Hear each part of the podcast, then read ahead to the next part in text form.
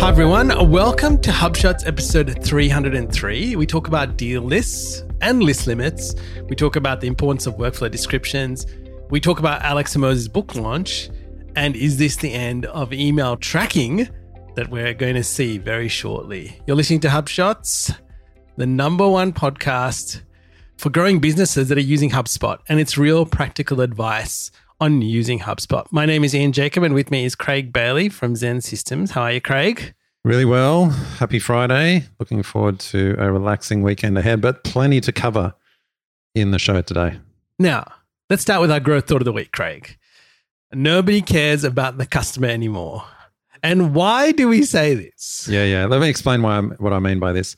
Have you noticed that companies don't really seem to care about the customers? I mean, oh, there's, I mean, there's exceptions, but a few years ago, it was all about the customer, solve for the customer. These days, it's just solve for the quota, sell, sell, sell. So here's how you can test if this is happening for you. Next time you get a sales call, start explaining your situation. I.e., that should be what sales reps love, love to understand. Start talking, but then just see how quickly they turn that around into why you should buy their product. Doesn't matter what your situation, oh, they'll turn it around.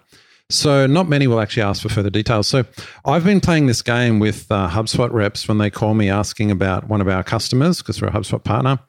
They ask, I actually start talking about the customer's needs. And the reason I do it is because I want to see how quickly the sales rep will try and move me along. Will it meet their needs? Is there an opportunity? Otherwise, they move me along and they'll actually get off the call quickly, right? I'm like, okay, so I actually deliberately kind of try and talk about the customer. And in, I think, the past month or so, there's really only been two reps, Mike and Paul. You know who you are, both in, in Perth, by the way. I don't know if that's relevant. But I'll actually talk about the customer and they'll say, right, tell me more. Let's explain it. Oh, okay. So, look, this probably wouldn't be a fit. They actually want to know whether it's a fit for the customer. And I'm like, this is rare. This should be the norm. You remember years ago, Ian? It was like, this was the norm. Remember the days of Mads? We chat, right. we chat with Mads. Gee, I miss Mads. He'd be like, oh, look, I don't think HubSpot's a fit for this business. Let's not waste their time. I'm like, yeah, that's great. Solve for the customer. It's not like that anymore. It's just solve for the quota. And really, that's because everyone needs to make sales. The, the, the free money era is over. And unfortunately, the true colors of most sales cultures are shining through. It's not just HubSpot. I guess I'm picking on them because this is a podcast about HubSpot. Love the product kind of concerned about their sales culture. And I think it's just a, an indicator of the, the, economic times we're in. We've got this great little uh, screen grab I, I, got from Threads, one of the people I follow. So, where he's talking about, remember Netflix back in 2017? They were like, love is sharing a password. Remember Netflix was, yeah, yes. share your password. Now they, now they charge for that. And the comment is simply, turns out love was a zero interest rate phenomenon. I think that's great. Sums it up beautifully. That's what a lot of companies, including HubSpot, are doing. So here's the takeaway, and then I'll get your thoughts on this, Ian. It's because I think uh, if you play the long game and you still focus on the customer, that will get you through and it'll serve you well when inflation turns and reduces again. And we come back to those, uh, I guess, easier economic times. But for those that are just sell, sell, sell, I think it's a short term response that isn't going to pan out well. What, what's your thoughts, Ian? Am I overreacting to this? What? Yeah. What's your take? You're probably more aware of it, Craig, and I didn't think I didn't think about it until you raised it with me. And then I started thinking back about some of the experiences I've been having with different people. And you're quite right. And you probably know that even I've gone through this whole process of installing solar at our home and just the different people I've dealt with and the things I've gone through, it's very apparent who is customer first and who is just selling product and the way they operate. And it was very clear to me being on the other side of that. So it's been a really interesting, and because you obviously are in solar as well, it was really interesting having those conversations and insights from somebody on the other side of the fence and just seeing the whole process, like the customer journey of how people travel through from their start, from not knowing anything to researching and then getting out the other end. And then even the support post installation. So that's been really interesting. And you know what? I think with your guidance and talking to different people, I've actually come out the like you actually said, oh, you've had a pretty good experience. But I think I took a while to make a choice. And that was because of the process I'd gone through and the amount of investment that went in. So I wanted to make sure I was making the right choice. And I think as business owners or people that work in businesses, we need to understand this. Like, what is it from the other person's perspective? If I put them into, in, if I step into their shoes, what is that experience like? And I think that's what people are often forgetting. They're thinking, I've got to meet this number, I've got to meet this target.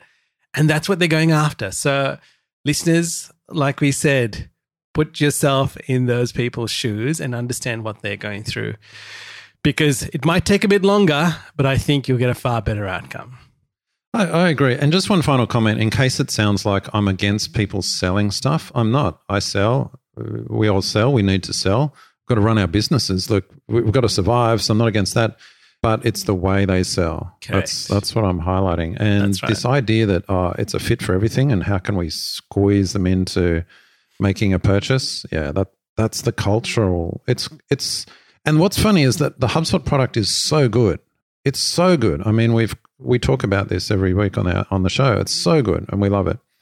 But it's the culture that's eroding that what that concerns me. But speaking of nice people that actually care, let's chat about Moby and the team from Red Pandas and the the event. That's right. So some of you might have seen or be aware, they ask you answer summit is coming to Asia Pacific, especially here in Sydney at Sydney Olympic Park. And they're holding a one day event on Tuesday, the 31st of October. And I would encourage people to get their tickets. There's actually a code in our show notes, Craig, that uh, you get 50% off. So the earlier you get it, the better it is. Uh, Craig and myself have bought our tickets. We'll be there. And so if you just use the code HubShots, I think it is, isn't it, Craig? It is HubShots. Use code HubShots. use that code, um, you'll get fifty percent off. And you know what? We'd love to see people there. Like we often bump into listeners everywhere we go, so it's another great place. And you know what? I often think people will say, "Oh, why would you want to attend that?" But you know what? We all we're all friends, and we all learn from each other. We're all having dis- different experiences. So I encourage you not to look at it as a something you can't attend, but something where you can learn and grow your network and build new relationships. Certainly one to put on the list if you're in Australia. It's in Sydney. I know some of our overseas listeners probably won't apply, but uh, for Australian listeners, yeah, worth getting along to. And maybe Tasha, uh, Linda, and the whole team there at Red Pandas. I'm looking forward to seeing them. I know Marcus Sheridan is kind of the keynote. That's what's being advertised. Come and see Marcus Sheridan. And yeah, look, he'll be good. But I actually like them as well. I actually quite like Moby as a speaker. I'm looking forward to seeing Tasha and Linda as well. So get there. In-person events are coming back in a big way. So there'll be many to choose from. This is one you should definitely lock in. All right. On to our quick shots of the week, Craig. Now let's talk about what we've noticed. And some of these are in public beta. So A-B testing of sequence steps. So we've started doing that with a couple of customers, which has been really interesting. More to come on that. Uh, you've got ad tracking for LinkedIn carousel ads. So this used to annoy me because you couldn't do this, and now it's finally available inside HubSpot. The other one that I like, and we've started using, which also is in beta, public beta at the moment, is the logging emails in CRM retrospectively. So I think that's a fantastic feature. Instead of having to forward emails to a particular address, making it easy for the customer again. And the final one is ChatSpot is now actually getting more and more linked into HubSpot. It's uh, on the contact, the deal, the company record, under the actions menu. You can also access it uh, from the me- the menu on the side, and it's always improving. It's like I think there's a I always get the emails. I watch what's going on, so I would encourage listeners to actually get used to opening it, playing with it, understanding what's possible and seeing its evolution because it will get better over time. And it is actually saving people a lot of time in terms of, like, for example, company research, subscribing to company news. And the other, the one I told you yesterday, Craig, was um, creating a blog post and then clicking one button to create the blog post inside your portal and opening it up. And it's already pre filled everything. So that's another thing that you might want to try out and see as a great first step to start. By the way, so many updates coming from HubSpot in the last couple of weeks. I guess this is all a lead up to inbound and the product announcements there, but tons. So just a reminder how to get those product updates. It's from your top right menu. You can get product updates, and then make sure you also access the early betas. I think you need to be super admin to enable some Correct. of those, but uh, definitely worth doing. We just enable them all in our own portal. I'm surprised at the quality. I, I haven't had any issues. So not suggesting that for most companies, but certainly our experience has been encouraging. Yeah, and I guess the other thing is beta doesn't necessarily if you're a super admin, it doesn't need to be for everybody. If you want to enable it for yourself, you can.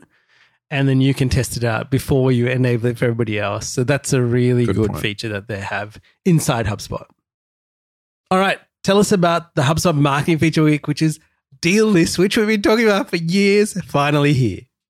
That's right. We've wanted this for a while. Uh, deal list. In fact, we want lists for all objects. So hopefully, this is the start of them rolling it out for all objects. For example, tickets. I want ticket lists, quote lists, custom object lists. Any object I want to be able to create a list on. Why? Because lists are more powerful than views. So, deal lists. Why have we got this in marketing feature of the week and not sales feature of the week? Well, it's probably mainly going to be used by marketing because you'll create lists the advantage they have over views is that you can add a lot more criteria. For example, cross joining against objects. We've got an example in the show notes a little in a second. You can also then use those lists to trigger workflows. You can use them in branches in workflows. You can use them in reports. You can actually use them as lists in views. Uh, you can control permissions on lists. So there's a number of things here that are advantageous from using lists over views. So this is fantastic. It's the same uh, approach for creating lists. You go and create a list. There's a deal based list. Here's an example, very simple one, of creating a list that has any deals where an associated line item contains the word warranty. This is actually a real example that a client needed. Oh, can you show me all the deals where one of the list items was warranty? Because we know they need to renew that each year. And so then we want to send internal reminders and things like that. So, very simple use case there. You can use that to trigger workflows. You might uh, create tasks, who knows what. So, use that. You might even just use that list membership in a view. So, you give views to your sales reps because you don't want, you probably don't want your sales reps editing lists, to be fair, especially Correct. when lists are triggering workflows. So, you don't want to give everyone list editing permission. But you want to create these lists for them, then they can use them in views and slice and dice as needed. Permissions, of course, are under marketing. And again, that's why this is a marketing feature. Lists are a marketing feature. So I love this. I think it's going to get used a lot. We love lists, of course, because as, as you've always said, Ian, they're the building blocks that we build most of the other things in HubSpot portals on. All right. So now moving on to the sales feature, it's carrying on from the creating contact list based on deal criteria. And this is this is the example we wanted to highlight to you guys. So take it away, Craig. Yeah, so we've just talked about deal lists in shot three for marketing. Now we're talking about contact lists based on deal criteria. So I wanted to give you an example of how you could do the same kind of query, but giving a list of contacts. Again, this is why it's now in sales feature because sales often want to know, oh, who's all the contacts that uh, have a warranty that's renewing? Oh, we'll create a contact list for that, and then we can put that into a list uh, membership filter on a view. So, two examples there are deal lists and then a similar one creating contacts from similar criteria. And I wanted to highlight to people, they're probably thinking, why does this matter, right? We first talked about a deal list and then we talked about a contact list with specific deal items, right? The output of the deal list will be deals. And here we're trying to find the people associated to the deals that have that particular item or warranty in this example. So that's where we're trying to find the people we need to contact or email in relation to it. And that's why it's important. All right, onto our workflow feature of the week, Craig. Uh, and this isn't new, but I think it's probably, probably underutilized, and you probably annoyingly see it pop up when you're creating a workflow and you change the name. But we discovered this on a coaching call when we were trying to track back and see what was going on. And we have the description visible on the workflow list page in the in the workflow view. And it was really useful for us. And this is when we came up with hey, we should put any major changes in the description with the date because we can hover over that description field and very quickly see what the changes have been. So it's one of those things where it saves you from going into the workflow, trying to figure out what's going on. If you just use the description field and you hover over it, you will see the entire description. So a little time saving, but also a little feature when we're looking at what you're trying to do and what the outcome is and just saving you the time in trying to figure out, oh, who did that or when did this happen and why are we doing it? So I encourage people to use it if you haven't, if you haven't, go back and actually fill them out because I think you'll find great value in it and you'll mm. save people a lot of time. Yeah, totally agree. Now, the the description field on workflows is not new, but what is kind of new is the view list of workflows, and now you can just Correct. add it as a column, which is super. handy. Actually, talking about that, Craig, the the other thing that I've been doing and enjoying is creating views of workflows. Mm. Because, for example, we've got uh, people with multiple brands in a portal, so workflows relating to different brands. So we now we now create a view to say, show me everything for brand A and yep. brand B, or maybe things that are more to do with administration uh, workflows versus something that's customer centered. Mm. So it is mm. actually really interesting. So I encourage people to use it. And I think the better you get used to using views, the easier it is when you're trying to find stuff. So it's really easy for me to point people to, oh, look at this view. You'll only see what you need to. Unless people are going, oh, there's all of this stuff in there. What do I do? And they get confused. So this is a really neat way to filter things out, give people a clean view of what's going on inside workflows. Oh, matter across anything, to be honest, but especially workflows. All right, Craig, talk about the CMS Hub feature of the week. I really like this. We were went live with a, a site uh, last week, and part of the go live is connecting the domain and then pointing the D- DNS to the HubSpot portal. Now, previously, what we used to do is we kind of used to have the domain added into the portal ready, and then at, for the go live, we're just saying to whoever the tech person at the company is, "Oh, can you point your DNS to here to HubSpot? You know, maybe it's away from WordPress as it was in this case." Anyway, we don't do that now. We build it all on the temporary domain. By the way, this is HubSpot CMS Starter, CMS Hub Starter, right? So uh, no staging or anything like that. We've just built it on the temporary domain. We then as the go live, we go to the tech person, we get them into HubSpot, and we said, "Oh, add the domain." And as you add it, it'll say, "Oh, this is at GoDaddy. Do you want to just quickly go into GoDaddy, one click, and we'll point the DNS for you?" You're like, yeah. So we just guide them through that. It took, takes five minutes, pretty quick. DNS propagates. So then, and this is why it's in the feature of the week. So that's really nice, just just seamless. But then okay. HubSpot recognizes that you've now changed from the temporary HubSpot domain to your real domain and it automatically updates everything all the URLs on the pages, URLs in menus, CTAs, the form submit destinations, I think even list criteria and things like that. Like it all just switched over. So none of that post go live where you've got to go back through and make sure that uh, links are updated. I mean, before they they were definitely redirects, so it wasn't as though people were getting 404s, but you go go through and clean up the stuff. No, HubSpot takes care of it. So we've actually got an example new site we built when uh, based on a design brand chemistry did beautiful rebrand for this uh, one of our clients. And then we just uh, rebuilt their site all using hubspot cms starter and clean theme. Just a beautiful experience ian. I, That's I can't right. I, I was surprised at just how simple and easy it was with hubspot cms hub so, listeners, it wasn't the clean theme light or starter. It was the full clean theme. Yeah, the full clean That's one thing. Right, yeah. The next thing I think I want to highlight to people, I think we discussed this on an earlier show, Craig. If you've got hard coded links, it's probably not going to change those, is it? Oh, no. If you've hard coded a link like in JavaScript or. Yeah something like that. It's not going to know, exactly. and nor should it. I wouldn't want it going changing code. That's right.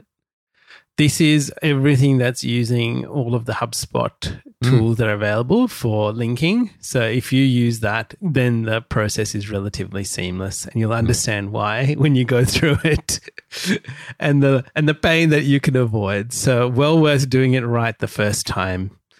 and you'll get a great result. So well done, Craig. Yeah, and and here's the best thing, Ian. I wasn't even involved. Team did I it know. all. They just said, "Oh, we're going live tonight. Do you want to jump on the call or go live?" I was like, "Oh yeah, I'd better be across that." You know, typical thinking I'm needed. No, team just took care of it. All went live. Beautiful.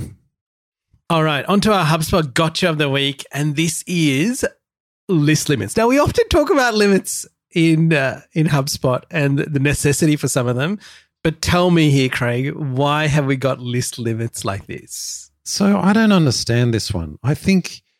Uh, okay, first of all, I'll explain the problem. Then I'll have a little bit of a whinge about it uh, and set some context. So uh, HubSpot has limits on the number of lists you can have. So in enterprise, I think you can have two thousand lists, which might seem a lot, but we've got a client that's been hitting this list. And why? Uh, hitting this limit. Why? Because they create a lot of static lists based on imports. It's a long story. They've got Hub, uh, HubSpot, but they've got Salesforce for a whole bunch of reasons. They can't use the HubSpot connector because they've got custom objects and all this malarkey in Salesforce. So they do a lot of exports and they're importing kind of every day from Salesforce into HubSpot, right? It, it sounds crazy, I know. We've been trying to, anyway, it is what it is. I'm not going to explain that. Anyway, they have static lists. Most of the contacts are already in HubSpot, so this is just a, a refresher each, you know, they're importing in. Now, those static lists, there's probably about 1500 or more of those lists, and okay, we can delete them over time. They keep hitting these limits. And so I'm just like, why? Now, hold that in one hand. On the other hand, you think, have you noticed that active lists are taking longer to update these days? Remember, they used to be almost Yes. instantaneous, a few Correct. seconds. Now, as lists, because they're so powerful, as we talked about earlier, and they're so good, they can cross join, they can do all kinds of things. Sometimes they take a minute or two to update a list. Yes. And I'm totally fine with that. The processing power that's going on doing all that, totally understand it. Yeah. Now, if you wanted to say, let's limit the number of active lists, I'd say, yeah, that's fair enough because that's chewing up resources. That's actually significant load on the system. But when you include static lists that have no criteria, they're just simply, oh, here's some contacts contact sample. Kind of like, really? That's Yeah. hitting your limits? So, what's the point of this? It's a bit of a gotcha. And what we're doing now is kind of giving them ways to delete out old lists. They didn't really want to, but because they wanted that historical view of of imports, and but we're we're just having to delete them all out. Um, they charge, I think it was something like a hundred or two hundred bucks for an extra hundred lists. Oh, Can really? you believe that, Ian? Yeah. I was looking now when you when you were mentioning that. I went into the the legal side where it talks about technical limits and definitions. And Yeah. so I'll tell you, so listeners, here's something to be aware of. And I'll start with starter. You've got 50 active lists and a thousand static lists for segmentation. In professional, you get 1200 active and 1200 static lists, and you can create random samples from any of these lists. On an enterprise, you get 2000 static and active, so 2000 and 2000. Uh, you can create random samples from any list. No, I don't think it's 2000 and 2000. Oh no, that's what it says in the definition. It says to up to 2000 active lists and 2000 static lists. I think, okay, well, I can tell you they've, they're, they hit the limit at 2000, and that's a combination of active and So there you static. go. So, There's I a don't know about that wording. not going quite right. yeah, I think it's the total, which c- could be 2000 active lists Doesn't make sense. 2000 static lists. It doesn't make sense because on start it's 50 active lists and a thousand static. Right. Yeah, that's what because those are different numbers. That's what makes me think there's it's Hmm. uh they're two because it says and it doesn't say a total because it says up to 1200 active and static. Oh, does that? Hmm. This is the definition, right? Well, I can tell you what we've experienced. I can tell you exactly what we've experienced. We hit 2000 across both, yeah. total lists across both, and yeah, hit the limit. Okay. Well, there we go. We need to ask the questions, hey? Oh, real? I'll, I'll contact support and see if I can. Yeah. But it's good. It's interesting just to see some of these things. But yeah, listeners, be aware. We have Craig on starter. We have hit list limits, and often we Mm. end up creating, um, like especially active lists on starter where there's only 50. We end up creating static lists sometimes or re- deleting and reusing lists. I, I'm totally fine with the limits Yeah. on active lists, actually. But it's Yeah, the I think that's fine. that You're gets right. me. Yeah. Computing power that's required behind it. Mm. But okay. On to our other stuff of the week, Craig. What other stuff have we got?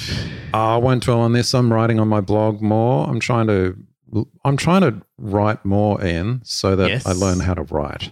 And also that that old adage, I don't know what I think until I write it, is a Yep. bit like that. So listeners are interested in any of that, there's links in the show notes. So, eh, readers, by all means, read what Craig has written. You can respond. I think there are comments on your blog, so you can reply to him. But what is the AI prompt of the week, Craig? Oh, this is beautiful. Again, you should go to the Zen Create blog and just see that they're churning out lots of images each week. And this is a beautiful one of a Japanese village. Just shows you how good Midjourney is. And this is from, I think, a week or a month or two ago. So Yes. it's not even recent. Just beautiful. So, yeah. We've got, by the way, we've got a whole guide on our Zen Create site on Midjourney prompts and inspiration. We update it every two weeks, free to download, no sign up required. There is a sign up if you want to get notified of updates, but yeah, just go and download it. It's, yeah, super handy. All right. What's our thought of the week, Craig? Email tracking will soon be a thing of the past. We've talked about this. Remember last year, Apple was rolling out private relay, and then they were IP blocking, and then Yes. they were open rate blocking. So they're blocking the tracking pixels. So uh, most email vendors, including HubSpot, responded with kind of a calculation based on if it was opened in Apple, they were guesstimating and things like that. And services like Hey, Hey.com, uh, you know, they've been blocking pixels for a while. However, now we're seeing it's not just the pixels, so the open rate and that, but they're blocking, they're stripping out parameters on the links. Because remember last year we were saying, look, we won't see open rates, but importantly, we will still see if they click a link because that's Yep. more useful in some ways. Well, no, iOS 17 is going to be stripping parameters and also Proton, which I use for my personal email. Uh, they in July rolled this out. They just stripping out tracking parameters, so you will get that. Basically, all of that traffic will end up as um, direct in your analytics, so you won't know that came from email. It's kind of dark social all over again. It's almost dark email traffic. So just be aware of that. This this whole email tracking that we've enjoyed, the golden period of tracking everyone, and for the last couple of years, it's further reducing. And email, uh, I guess, insights are going to head towards zero. Now, marketers are always playing whack a mole uh, with these kind of things, and they'll work out other ways. You know, use a coupon code or go to a very specific landing page, very specific. There'll be ways around it, but for most of the people that just continue sending out email marketing, yeah, the insights are going to be uh, reducing. I tell you what, this will kind of affect, you know, how we often talk about making it easy for the customer and you click a CTA in an email and you can, because you know who they are, you can, you can create the list and say, "Oh, okay, Craig's going to attend my event. He's clicked the yes, I'm attending link. When this disappears, we're not going to know who clicked that link, Craig, and then going to make my life a lot harder. Mm. This isn't the time for it, but I think there's a reasonable discussion to be had around the benefits of tracking versus the Exactly. negatives. And getting that balance is always hard. I guess the pendulum's swinging way to the way to the left at the moment, but yeah, it, it's going to be hard. I, you know, and and here is the other discussion. I I'm back on Instagram lately, yes. and the ads that Instagram shows me are so good. Yeah. I just it's so good. I'm really enjoying it, and lots of things uh, I'm seeing ads for. I'm like, oh yeah, I'll look at that. That's great. It's actually useful content Yes. for me Yep. compared to say Twitter or where I used to be, where the ads were just garbage and n- in no way reflected my interests. I was like, wow, this is a terrible experience. And people object to that. They're like, oh, I don't want the I don't want the platform knowing all about me because then they can target me with with ads. I'm like, yeah, I really like it. So there's both sides. I know some people hate it. I really like it. Um, do I really want Facebook knowing all my interests? Well, I can see both sides, yes and no. It's it's just it's not a simple conversation. Yeah, correct. All right. What's our quote of the week, Craig? I see you found something exciting. Uh, reviving the Mediocrates meme. So that famous philosopher, Mediocrates, with, the quote from him is uh, "good enough." So I mean, it's been going around for years, but uh, I like it how it says the philosopher inspiring 99% of the work done in corporate America. yeah, that was just someone on Threads with that. Yeah, that's great. oh, dear. All right. Training of the week. And this is Alex Hormozi's lead course. And I'm sure a lot of our listeners have probably either seen in one of his videos or listened to him, listened to his podcast. But um, he had a massive book launch over the weekend, or might be two weekends by the time you guys are listening to this, for his new book, $100 million Leads, and his free course. And you know what? I've gone through some of the course, and I know you have too, Craig. And so it's well worth actually going through it as a refresher and look having a different perspective on it. We'll put the links in the show notes to it. And um, we're waiting for the book, aren't we, Craig? Very much so. So it's good. So that's our training. And I think it's always good to go back and understand what is happening right now. I actually do like the way he teaches. He keeps, he's actually got experience, he's done stuff. He's not talking from theory, but practice. And that's what I love about it. Finally, if you haven't downloaded the HubShots framework, you'd need to. So this gets updated quite often. We use it across our business with all our clients. All of our coaching clients use it very actively. Uh, we know listeners also do. We get hear people write and say they've stuck it on the back wall, they've printed it out, they've shared it with the team. So we encourage you to actually print it out. You can sign up if you want. There is, I think, a direct link to it in the sh- in the show uh, to get the latest copy. But otherwise, if you sign up, you will get. We will email you when we update it, and so you'll always have the latest version.